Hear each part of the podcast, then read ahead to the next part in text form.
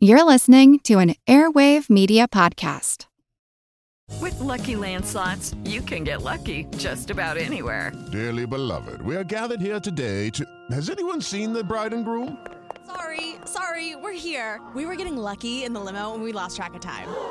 No, Lucky Land Casino, with cash prizes that add up quicker than a guest registry. In that case, I pronounce you lucky. Play for free at LuckyLandSlots.com. Daily bonuses are waiting. No purchase necessary. Void where prohibited by law. 18 plus. Terms and conditions apply. See website for details.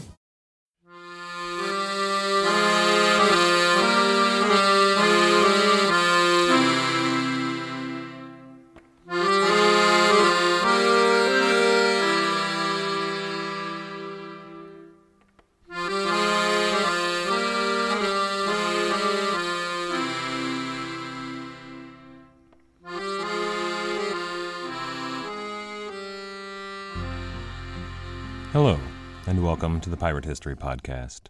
My name is Matt. Thank you for listening.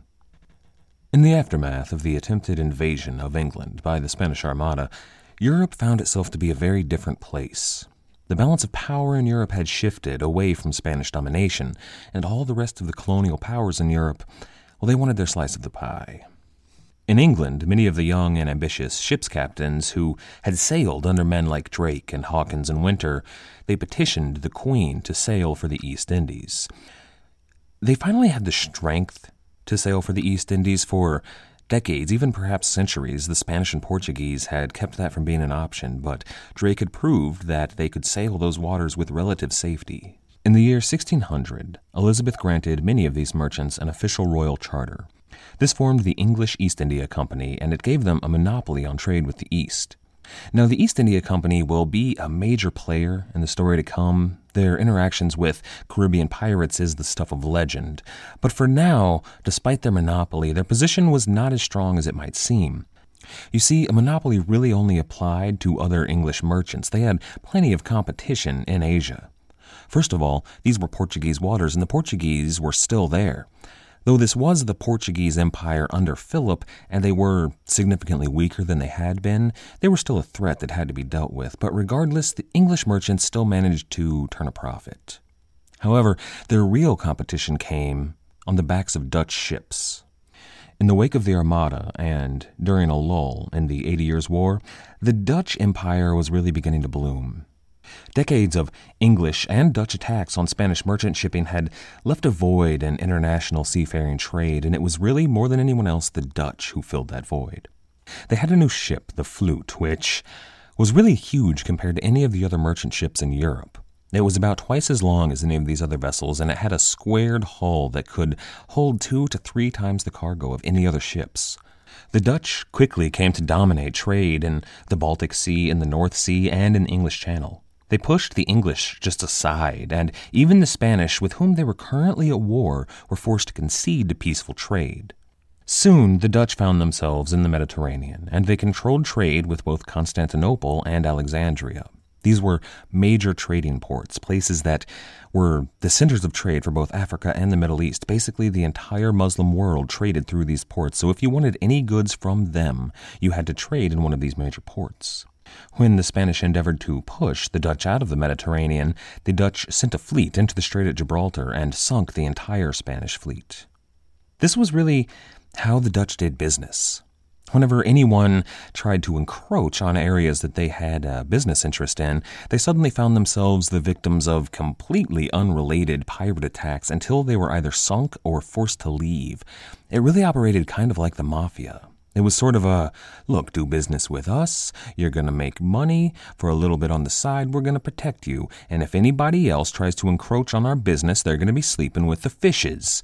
And it worked marvelously.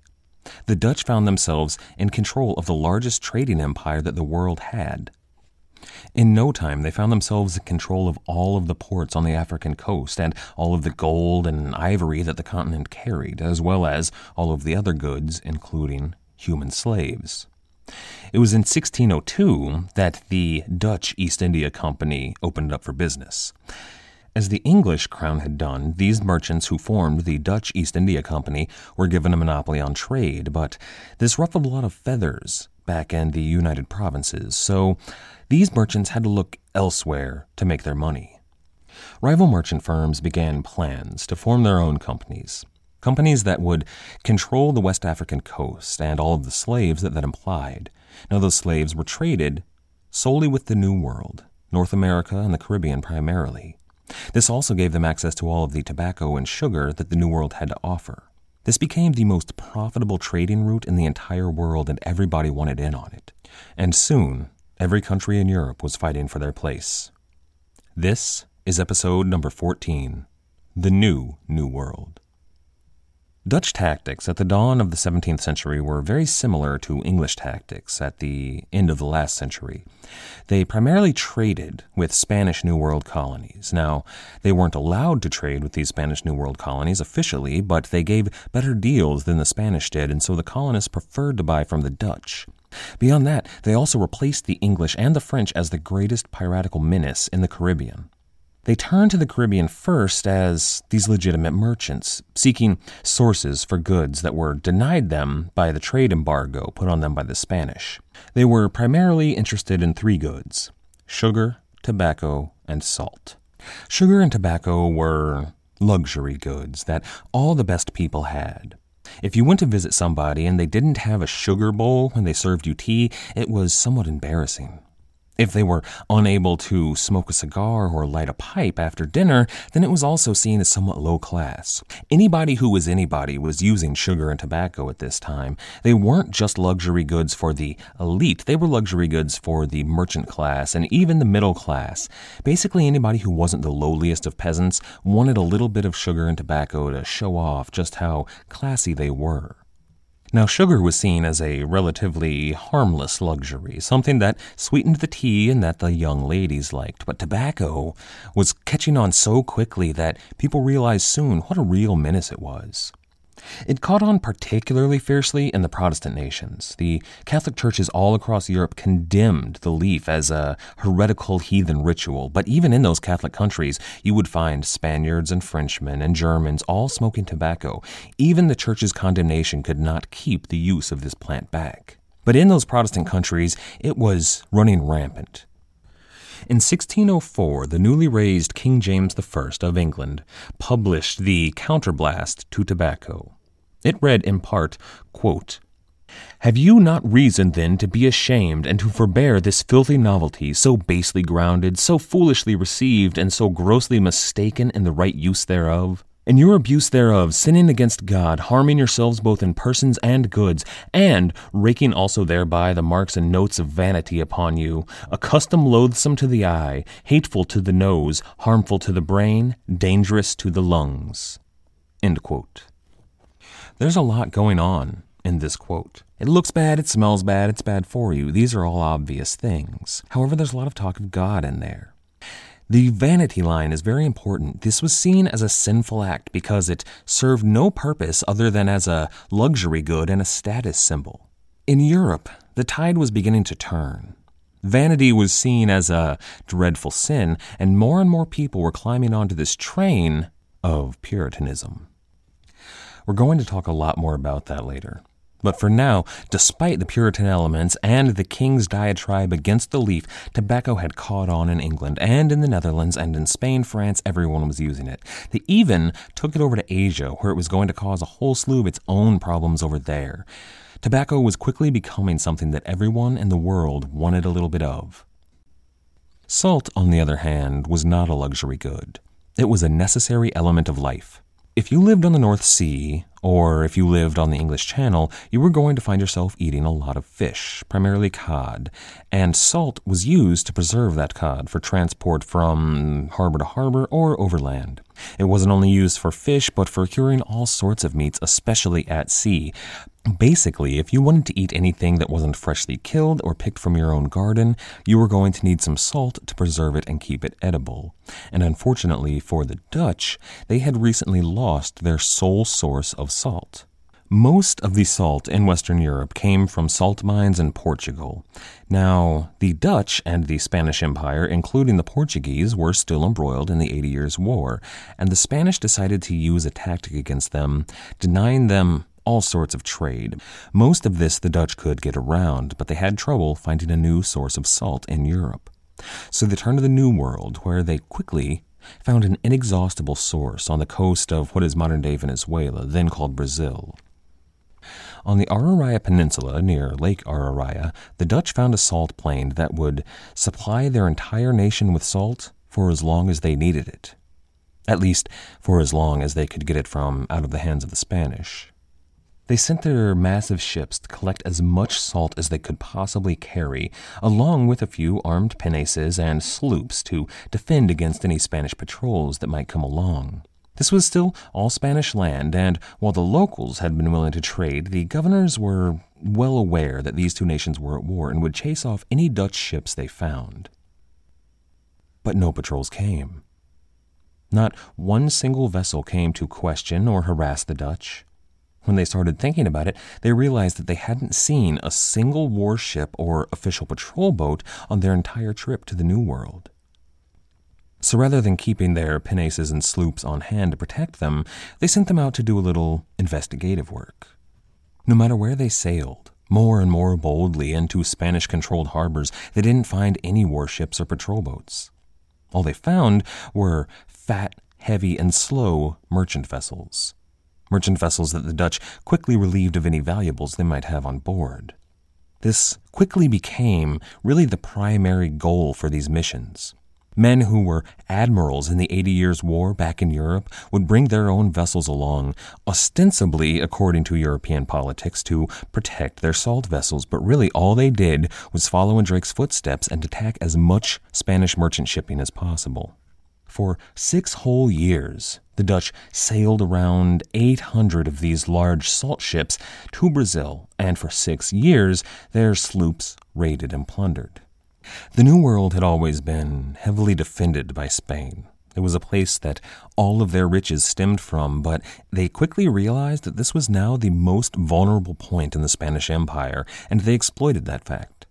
As tales spread back in Europe of the rich waters of the Caribbean, the French Huguenot pirates who had for decades terrorized the Spanish came back in numbers. There were more French pirates in the Caribbean at this point in time than there ever had been in the past. The Dutch dwarfed the English fleets in the heyday of Drake and Hawkins. They were a menace that was unseen in the past. Their forebears, men like Drake and Vandermark and Le Testu, well, they would have been proud of seeing this new generation of young Protestant pirates taking on the Spanish, but they also would have been shocked. These new pirates faced almost no resistance from the Spanish. The Spanish almost never sent ships against them, even after reports had been sent to the governor of their terrible, terrible deeds. When an especially bold governor would send out a couple of ships to try and take on this pirate menace, well, it was laughable. The Dutch and the French would sometimes just fire some shots at them and send them packing, but more often they would just take their ships and drop off the Spaniards in small boats to get to land. The Spanish quickly realized that the more ships they sent against them, the stronger and stronger these fleets were becoming. The truth was that the Spanish Empire was completely bankrupt. Their wars against France, and then against England, and then against the Dutch, and then against Portugal, and all the while against the Ottoman Turks, had left them completely destitute. Philip had gotten them into so many engagements that all of the gold and silver of the New World, which they shipped over on massive flotillas twice a year, could still not fund all of these wars. The mood at the Spanish court in the capital has been, well, it would be called somber. Many historians have compared it to the last days of the Roman Empire, when the Visigoths were at the gates and the Huns came knocking, and they knew that their days were numbered, but they tried to project an image of strength. However, despite their best efforts, they could not convince anybody else that they had anything left to hold them back. So the Spanish colonists, who at this point were really Americans, most of the people that lived in the New World had been born in the New World. They huddled in their towns and their ports, and their enemies, the Dutch and the French, ruled the waters. The English, however, are noticeably absent from this time of Protestant piracy in the Caribbean. That new English king, King James, didn't share the former queen's attitude towards piracy. He punished and imprisoned any pirates that he caught, and he encouraged legitimate trade and commerce and colonization. Elizabeth had tried her hand at colonization several times, but it had never really worked out. The English had made a lot more money off of the piracy of men like Francis Drake, so the colonies really got pushed to the back burner, but under James he redoubled his efforts. He focused primarily on North America. He had his dream of a New England across the Atlantic, and he granted a charter to the Virginia Company. They sailed across the Atlantic to North America to the region known as Virginia, named after Elizabeth, the Virgin Queen, and in 1607 they settled Jamestown. The attempted settlements at Roanoke had ended in disaster, but Jamestown, named obviously after King James I, was England's first successful and lasting attempt at a colony.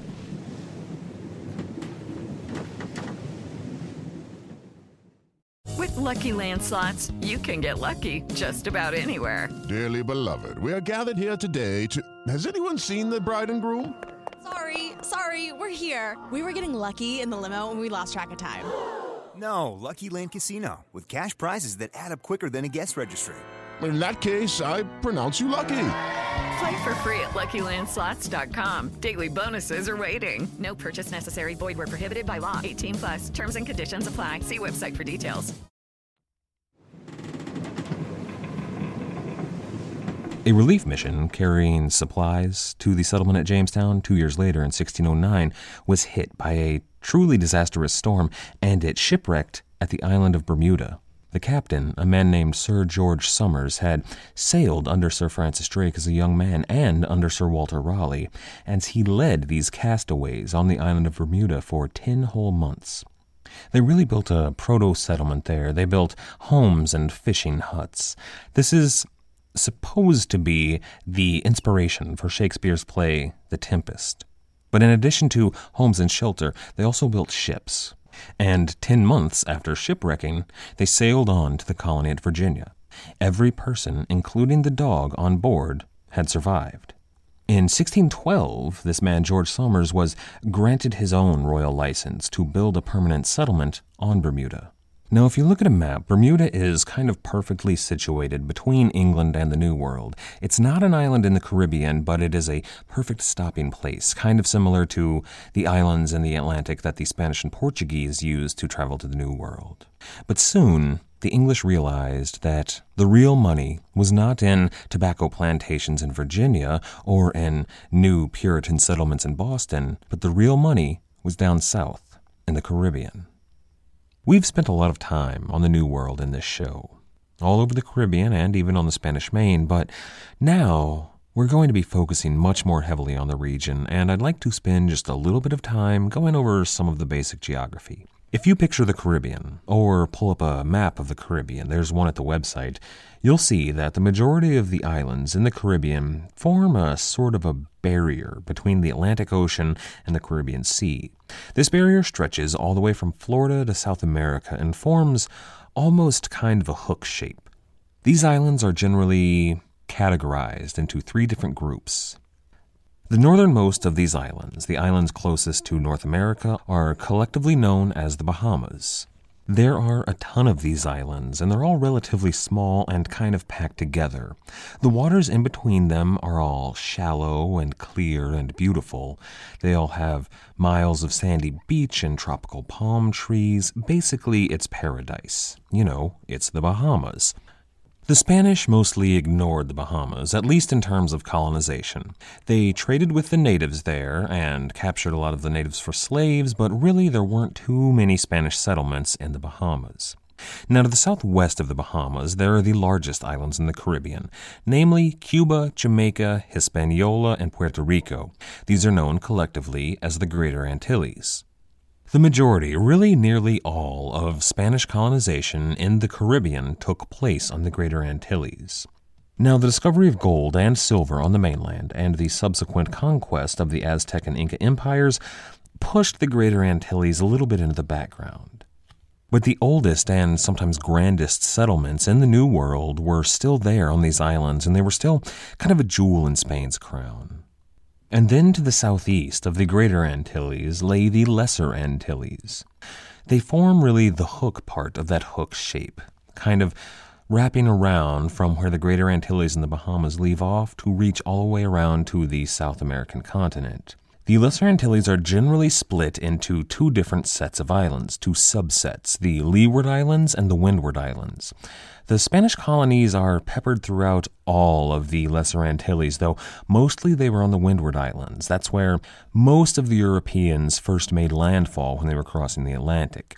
That's all part of that triangle trade. If you traveled south to Africa and then traveled west across the Atlantic, the Windward Islands are where you would very first make landfall. And it was here, in these Lesser Antilles, that the Dutch really first made their presence known. They moved fast. These colonies were small and poorly defended, so the Dutch pushed out basically all of the Spanish merchant shipping. They became the only way for the few Spanish who were still left in their colonies there to get many of the goods that they needed just simply to live. As they pushed further and further into the Caribbean, the Spanish basically pulled back just to the Greater Antilles and to the mainland. These were the only ports that were of enough import for them to spend the resources it took to defend them. So the Dutch controlled basically the entirety of the Lesser Antilles and the Bahamas. Now, due to the years of the Spanish taking them as slaves and open warfare, and in many cases, most importantly, the germs, these islands were basically uninhabited. There were almost no natives left on many of these smaller islands. So, really, once the Dutch pushed the Spanish out, they had really nobody competing with them. The Dutch began to settle down and put down roots. They started colonies of their own and moved into the established Spanish colonies. At first, this was really just the actions of Dutch merchants who were looking to make a profit in the Caribbean, but soon it became a real place of warfare, uh, a, an American theater of the Eighty Years' War. They not only came in and put down their own colonies, but pushed further and further into Spanish held waters. Eventually, even all of the colonies on the Greater Antilles were forced to concede to trade with the Dutch. And the Dutch had such massive fleets that really the Spanish could do very little against them, and they began building these truly impressive harbor forts on every place that they had a settlement that really made the thought of reconquest of these islands a non issue. The Dutch were definitely here and were a presence that the Spanish really couldn't do anything about. But the Dutch weren't finished there. They pushed further into the Caribbean and then began to push into South America, that is, the part at the southern end of the Lesser Antilles, being modern day Venezuela. They started a really overland war campaign on the mainland against all of the Spanish settlements there. So all of the Spanish resources in the region were pushed into fighting against the Dutch. And the French and English used this as a perfect time to trickle in and begin setting up their own colonies.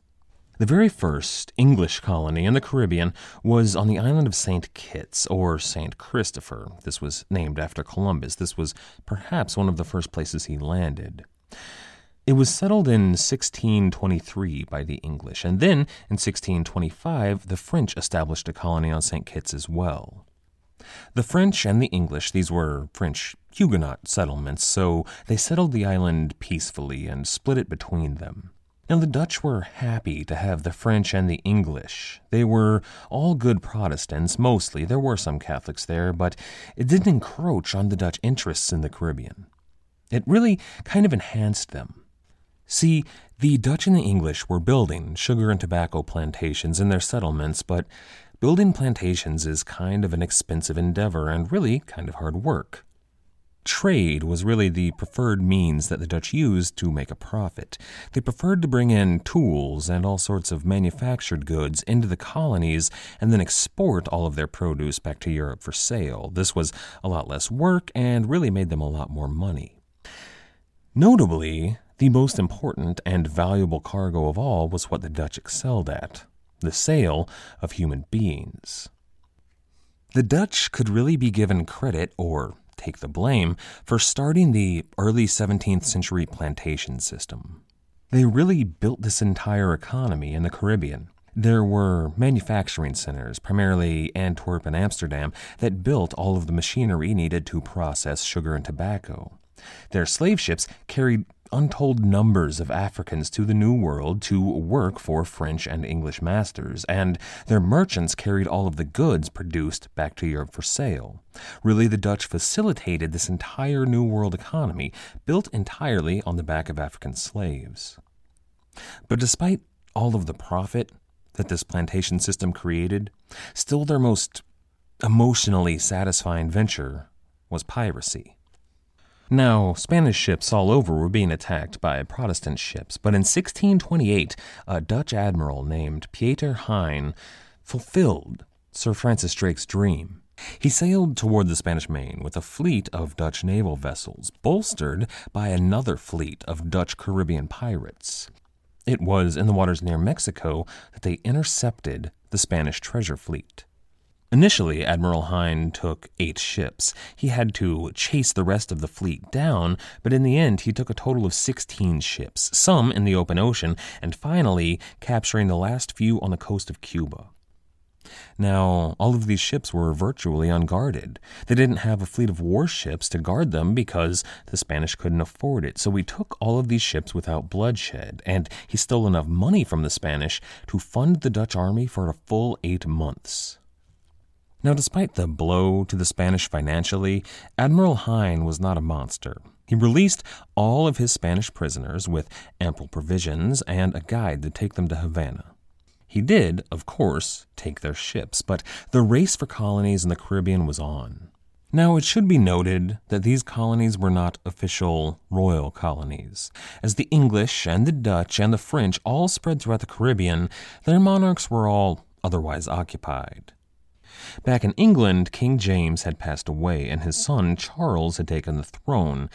It turns out Charles wasn't the best of monarchs. That Puritan element in his country was gaining steam and causing Charles a lot of trouble.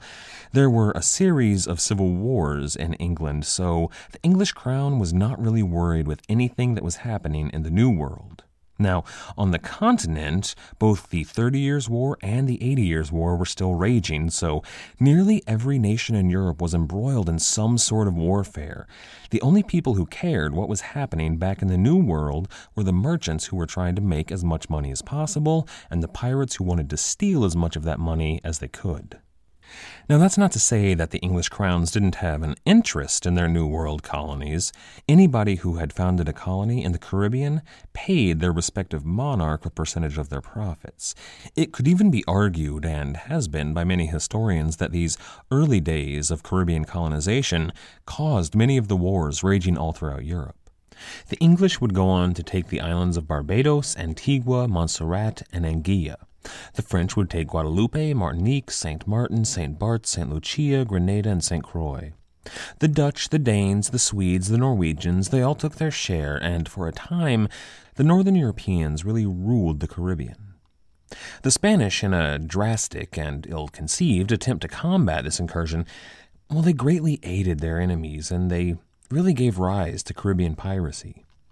They planned to deny these Dutchmen and these English and French the tobacco and sugar that they desired, so they banned tobacco production in Brazil for 10 years. Then they depopulated entire islands and moved all of the people from these islands to larger population centers.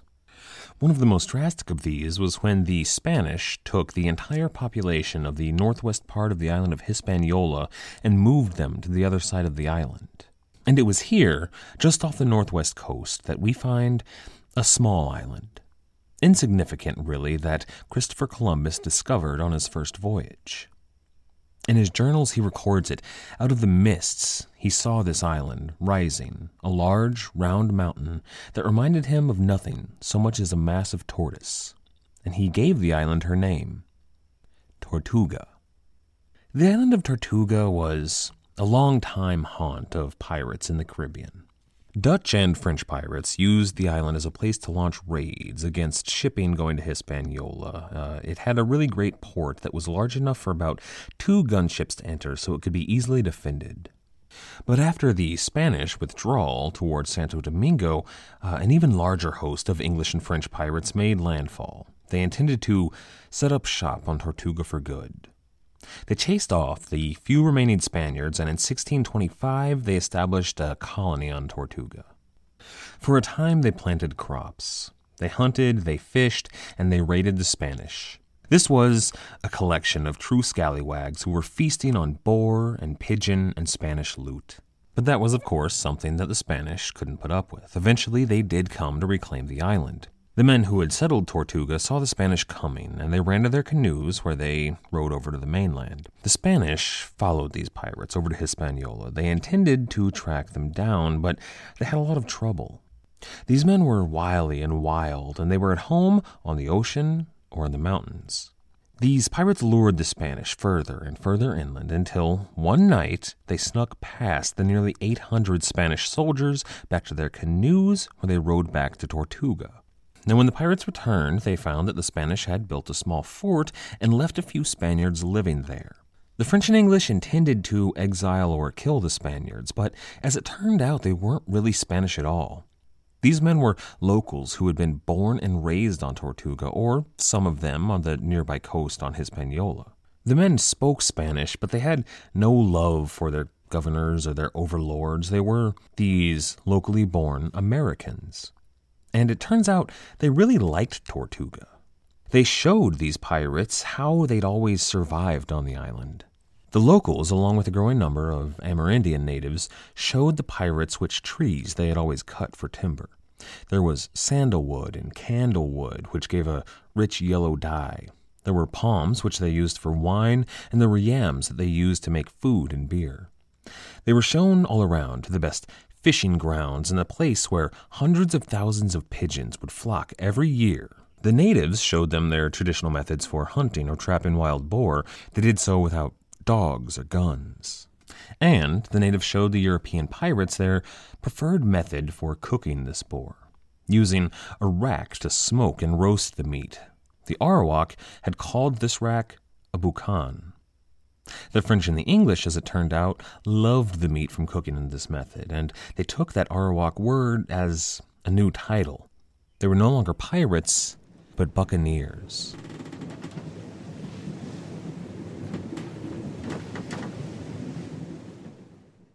Everybody shush! William Shatner has something to say. Cat and Jethro, box of oddities. What do you do when the woman you love dies?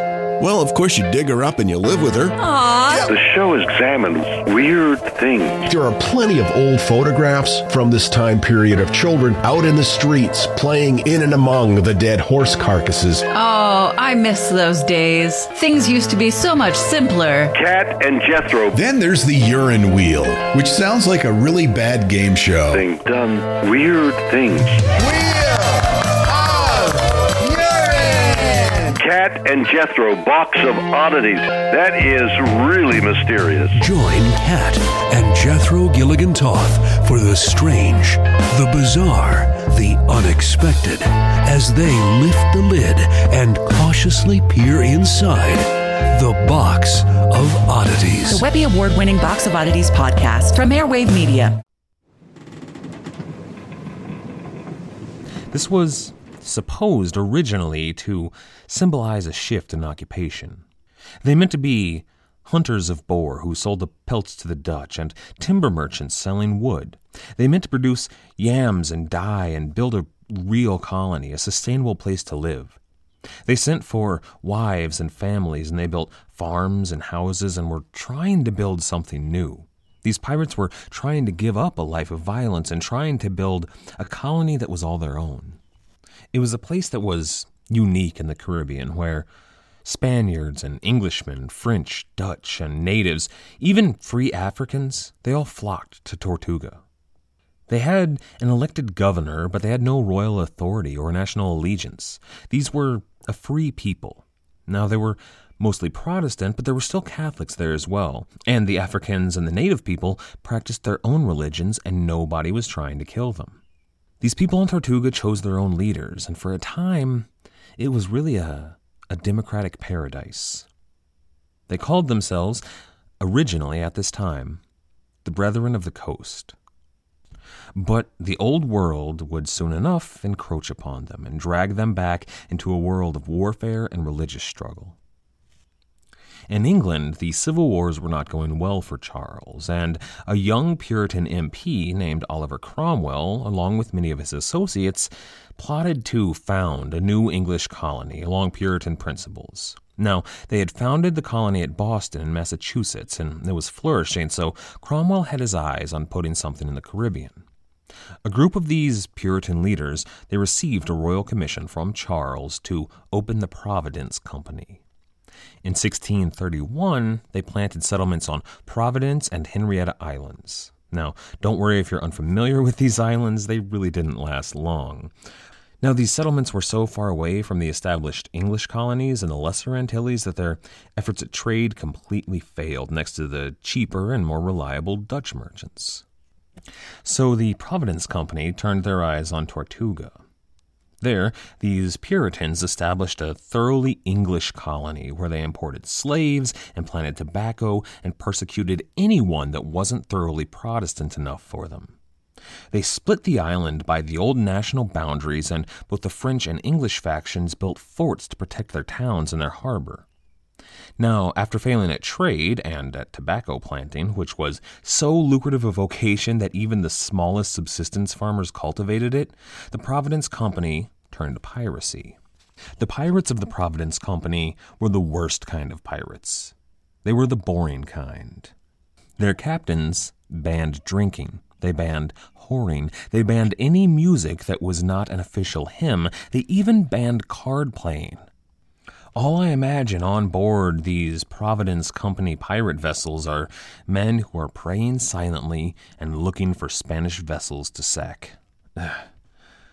They did, however, sack Spanish vessels pretty successfully, and they raised Spanish ire. So in 1635, a Spanish fleet attacked Providence Island and the British settlement there. They were repelled by the Providence Islanders, but then they moved on to Tortuga. On Tortuga, they occupied the island. Now, most of the men were off hunting in the mountains or raiding at sea, but any men they captured, they hung. There were no questions, there were no trials, just execution. All of the women and children were exiled. Now, attacking a settlement that has an official royal charter might seem like an act of war or the sort of thing that would start a war, but that wasn't exactly the case. While the Eighty Years' War was raging, the English and French were both at peace with Spain. But the colonial powers had adopted an unofficial policy known as the No Peace Beyond the Line policy. It meant that below the line of demarcation that was set by the Treaty of Tordesillas from 1494, the politics and treaties of old Europe did not hold. In reality, what this meant was that the New World was up for grabs, and whoever could take land and hold it could have it. There was no such thing as an act of war in the New World, only a quest for colonization. Now, for these attacks on Tortuga and Providence Island, the men of the Providence Company all obtained letters of reprisal against the Spanish. Before they could use them, though, the island of Providence was eventually retaken by the Spanish. They took every man that they found and sent him back to Spain in chains. Now, the Puritan pirates, with these letters of reprisal, remained in the Caribbean, and they rallied under a man named Captain William Jackson. Armed with these letters of marque, they decided to set sail and plunder. Now, in March of 1643, Captain Jackson took his seven ships and sailed into what would eventually become the port at Kingston, Jamaica and they went ashore. They marched on a town called Villa de la Vega, which is now known as Spanish Town. There were 500 English buccaneers that attacked the city, which was, at the time, the principal settlement on Jamaica. There was a fierce but brief firefight, and the English took the city. Now, these buccaneers, in fact, really all buccaneers, followed in the footsteps of Francis Drake. Taking ships was all well and good, but tobacco and sugar were heavy, and it took a lot of time to turn them into gold. Taking cities, though, was a much better enterprise. You had the opportunity to ransack the homes of the rich, empty the taverns of all the food and drink, and then ransom the town. For the troubles of these 500 English buccaneers, they received a grand total of 7,000 pieces of eight, 10,000 pounds of cassava bread, and 200 head of cattle. In truth, it wasn't much, but a number of the Englishmen were so enamored with the island of Jamaica that they decided to abandon ranks and stay there, many of them taking on Spanish wives. And even the Englishmen who stayed loyal and went back to England loved the island so much that it filled the entire English consciousness with kind of a lust over the island of Jamaica, which we'll return to eventually. Back on Tortuga, though, the island had returned to life. Now, once again, they had no rulers. The Providence Company was gone, and they had no crown to make them bow. Dutch, French, English, native, and African all called the island home, but it wasn't the idyllic colony it had been. All of the respectable settlers and farmers on the island had been killed, and no more would come to settle down. The only women who would elect to go to Tortuga were prostitutes, and the only children on the island were their bastards. There were few legitimate businesses, and the few that there were were only taverns that were filthy places that served cheap rum and worse ale. Now, there were merchants on the island, to be sure, but there were no craftsmen, no cobblers. If you needed a pair of boots, you would take them from a dead man. And these merchants served only to fence the goods that the pirates stole, selling them to the Dutch. There were only two industries on the island of Tortuga, and every man there took part in both. Once again, they hunted boar, and once again, they hunted gold. This is where history records the Brethren of the Coast, the buccaneers of Tortuga, and begins to tremble. These men held no allegiance to kings, and they held even less allegiance to each other. No one in the Caribbean was safe from nighttime raids. No ship, save the Dutch merchant vessels, failed to guard against attack from the buccaneers. If the island had once been a paradise, now, in the eyes of everyone in the Caribbean, it was hell and Lucifer himself resided there. Well, actually, two Lucifers resided there. There was a Dutch pirate named Hendrik Jacobzoon who sailed with the Brethren in the 1620s. He was called by authorities, quote, the worst shark in the sea, end quote, and he was named Lucifer for his propensity to use fire when taking a ship. Now, Jacobzoon was killed in 1627, but he left behind a man who may have been his son through an African mother. Even if he wasn't his son, he taught this young man the art of piracy. This man's name was Diego the Mulatto, but when Jacobzoon died, he took on that title Diego Lucifer. Now, as with most of our pirates, Diego's early life is pretty unclear. He's frequently associated with other men, and his origins are cloudy. There's a lot of confusion over exactly which Diego did this and that. There are several Diego the Mulattoes, but this man, Diego Lucifer, becomes much clearer as time moves on.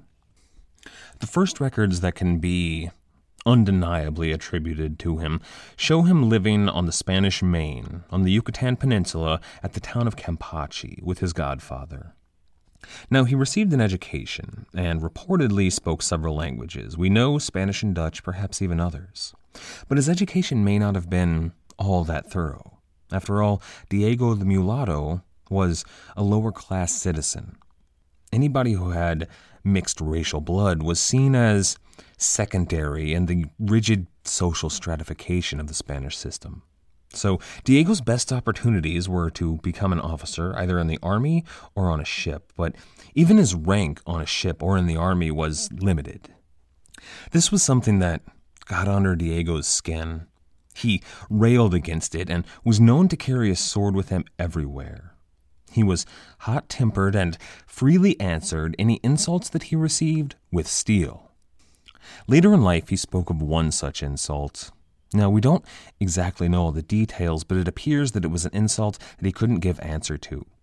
You see, it was a white man of high standing that gave it to him, an officer that he could not retaliate against. So Diego left town and he set out to sea. His first ship was probably a tiny vessel, maybe even just an open rowboat with a couple of casks of rum and water. He took ships and upgraded his vessel until eventually he was raiding all along the coast of the Spanish Main. And then the records state that he joined the crew of Jacobzoon, who may have been his father. Now, his education in the Spanish Navy really proved useful on a pirate vessel. He knew the use of arms, and he knew sailing, and he knew tactics. Now, if Jacobzoon was his father, it may have helped, but he quickly rose through the ranks on his vessel, and most of the men looked to Diego for commands. But when Jacobzoon Lucifer died, Diego took command of his ship, and he sailed to Providence and then to the island of Tortuga. It was there that he took on a crew of some of the most fearsome and famous buccaneers on Tortuga. They were mostly Dutch, but French, English, and African. They allied with other captains as well, including one of the most renowned buccaneers in the Caribbean, a man named Cornelius Zoon Joel, who had the nickname Wooden Leg. I'll let you guess why. Joel was, at the time, a more feared and a more famous pirate than Diego, but he decided to ally himself with the young man, the son of Jacobzoon, that greatest shark in the sea. Now, what Diego was after was simple. There was plunder, of course, he was a pirate. There was fame, as many of these buccaneers craved, but then there was vengeance. Vengeance for that slight years ago against him, whatever it happened to be, and the whole of the Spanish system that had held him back as a child. Diego had a well trained military mind and an eye for opportunity, but he knew something that all of the great pirate lords shared. While fear is a great weapon, mercy is even more powerful. We're shown this when Diego took a ship that was carrying the widow of a lord and the governor of Mexico City. When this widow was brought before Diego, he ordered all of her goods returned to her ship, and his fleet was going to accompany hers to Mexico to ensure that no other pirates assaulted them. And then he gave this woman his own cabin, with a lock on it and a guard to assure that she would not be harassed by any of the men on board. When this woman returned to the mainland, she spread around word of his gentlemanly conduct. This most feared pirate in the Caribbean found that captains who were assured of safe conduct were willing to surrender much more freely if it would save their lives and their ships. Sir Francis Drake knew this, and so would men like Henry Avery, Benjamin Hornigold, and Blackbeard. But one city in the entirety of the New World would receive no mercy from Diego. It was on the coast of the Yucatan, where he had been raised, Campeche. It was on the evening of August 10th that the people of San Francisco de Campeche came to the docks to watch the trade winds carry in 13 vessels. Former U.S. Navy SEAL Benerson Little wrote a book describing pirates' military tactics, and he described Diego's raid dramatically. It reads, quote, Some of the observers noted the quiet beauty of the vessels in the offing, the early sun shining on sails and timbers. Several local merchant vessels, Fregatas del Puerto, were expected, and such arrivals were always a time for celebration, for with them came goods, money, and news. But not all on shore assured that their glad tidings were in order. Instead, they scanned the cut of the sails in view, and then the hulls of the vessels themselves when they finally rose above the horizon. It was soon apparent that only one of the vessels appeared to be Spanish built. The rest appeared to be Dutch, and the Dutch were pirates. On shore, the alarm was raised, and the church bell rang, and the call for the militia was sent out. The militia gathered on the docks, or they ran to erect barricades. They were armed with muskets and bows, they were armed with pikes and swords. They placed powder and shot strategically around the town, and they gave orders to locals and their native allies and the slaves. The women and children were told to run for shelter, and all of the men prepared to be attacked. But the thirteen ships laid at anchor and waited. There were no boats lowered from the side, and no cannon fire. These thirteen ships sat in the harbor, eerily silent. The militia of Campeche was tense. They were on edge. The pirates might attack at any moment. As the sun crept towards the horizon, they feared the worst. On board, though, the pirates rested. Let these soldiers wait. Let them fret for hours and grow heavy lidded. The sky grew dark and the full moon rose, but still hours passed and the ships sat quiet. Midnight came and went. It was now the day of the feast of Santa Clara de Assisi. The buccaneers of Tortuga called their advance guard the Forlorn Hope, or more shortly, the Forlorn. The forlorn of these thirteen ships quietly lowered their boats and rowed toward shore. The soldiers were fighting sleep and dread, but they had their matches lit throughout the night. The forlorn made landfall near town, led by Diego the mulatto, and they marched toward Campeche. Wooden Leg Joel and the 500 men of the main force lowered their own boats and made for shore. The forlorn passed the cemetery, then the church on the southern outskirts of town. There was a trench dug here, but no men to defend it. Behind them, Wooden Leg and his men marched forward. Diego and his company moved into town. The homes were quiet and dark and still all around them. Then, suddenly, the night was filled with fire, smoke, and the roar of fifty muskets, and iron and lead filled the air. Pirates fell and screamed, and Wooden Leg Joel ordered a retreat. Diego raged and argued, but Wooden Leg Joel had the command. As the pirates fled, the fifty Spaniards reloaded and ran to give chase to the invaders, but 500 pirates turned around and waited, muzzles trained on the road. As the Spanish came into view, the pirates fired. This left their commander and half of his force dying on the ground. As Diego led the force back toward Campeche, he saw the commander dead on the ground. He stopped and said a small prayer. It was Captain Domingo Ravan Romero, his one time mentor and his godfather.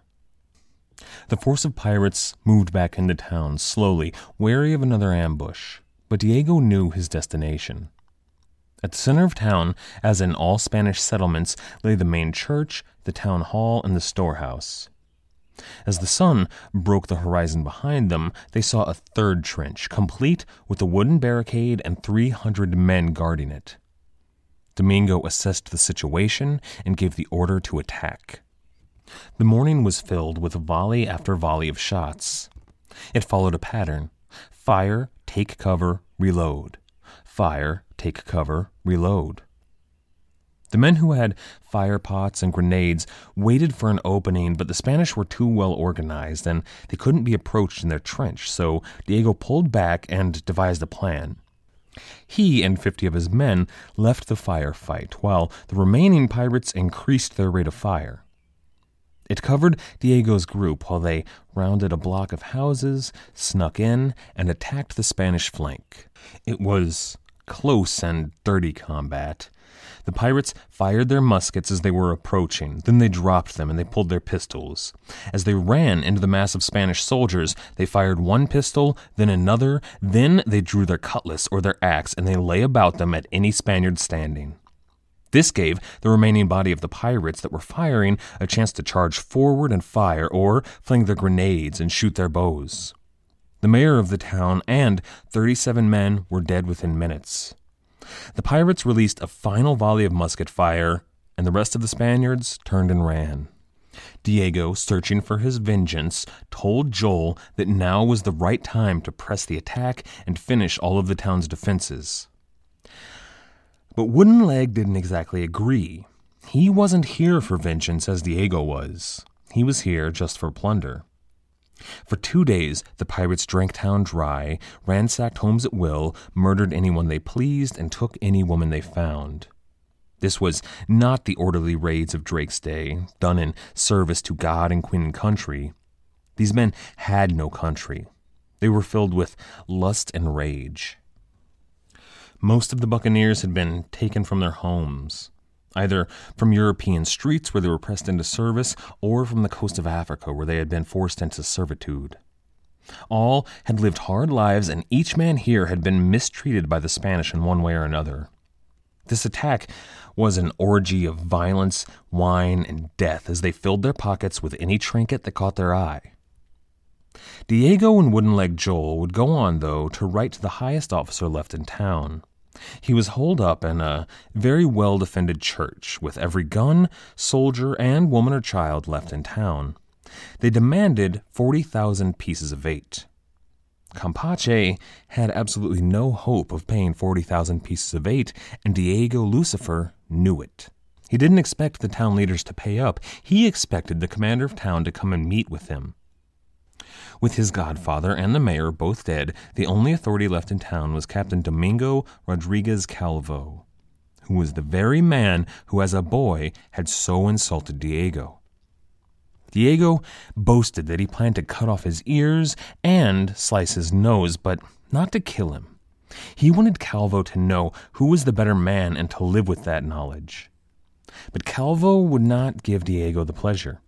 He wrote the pirates a very simple message. It read, quote, Do whatever you wish with Campeche.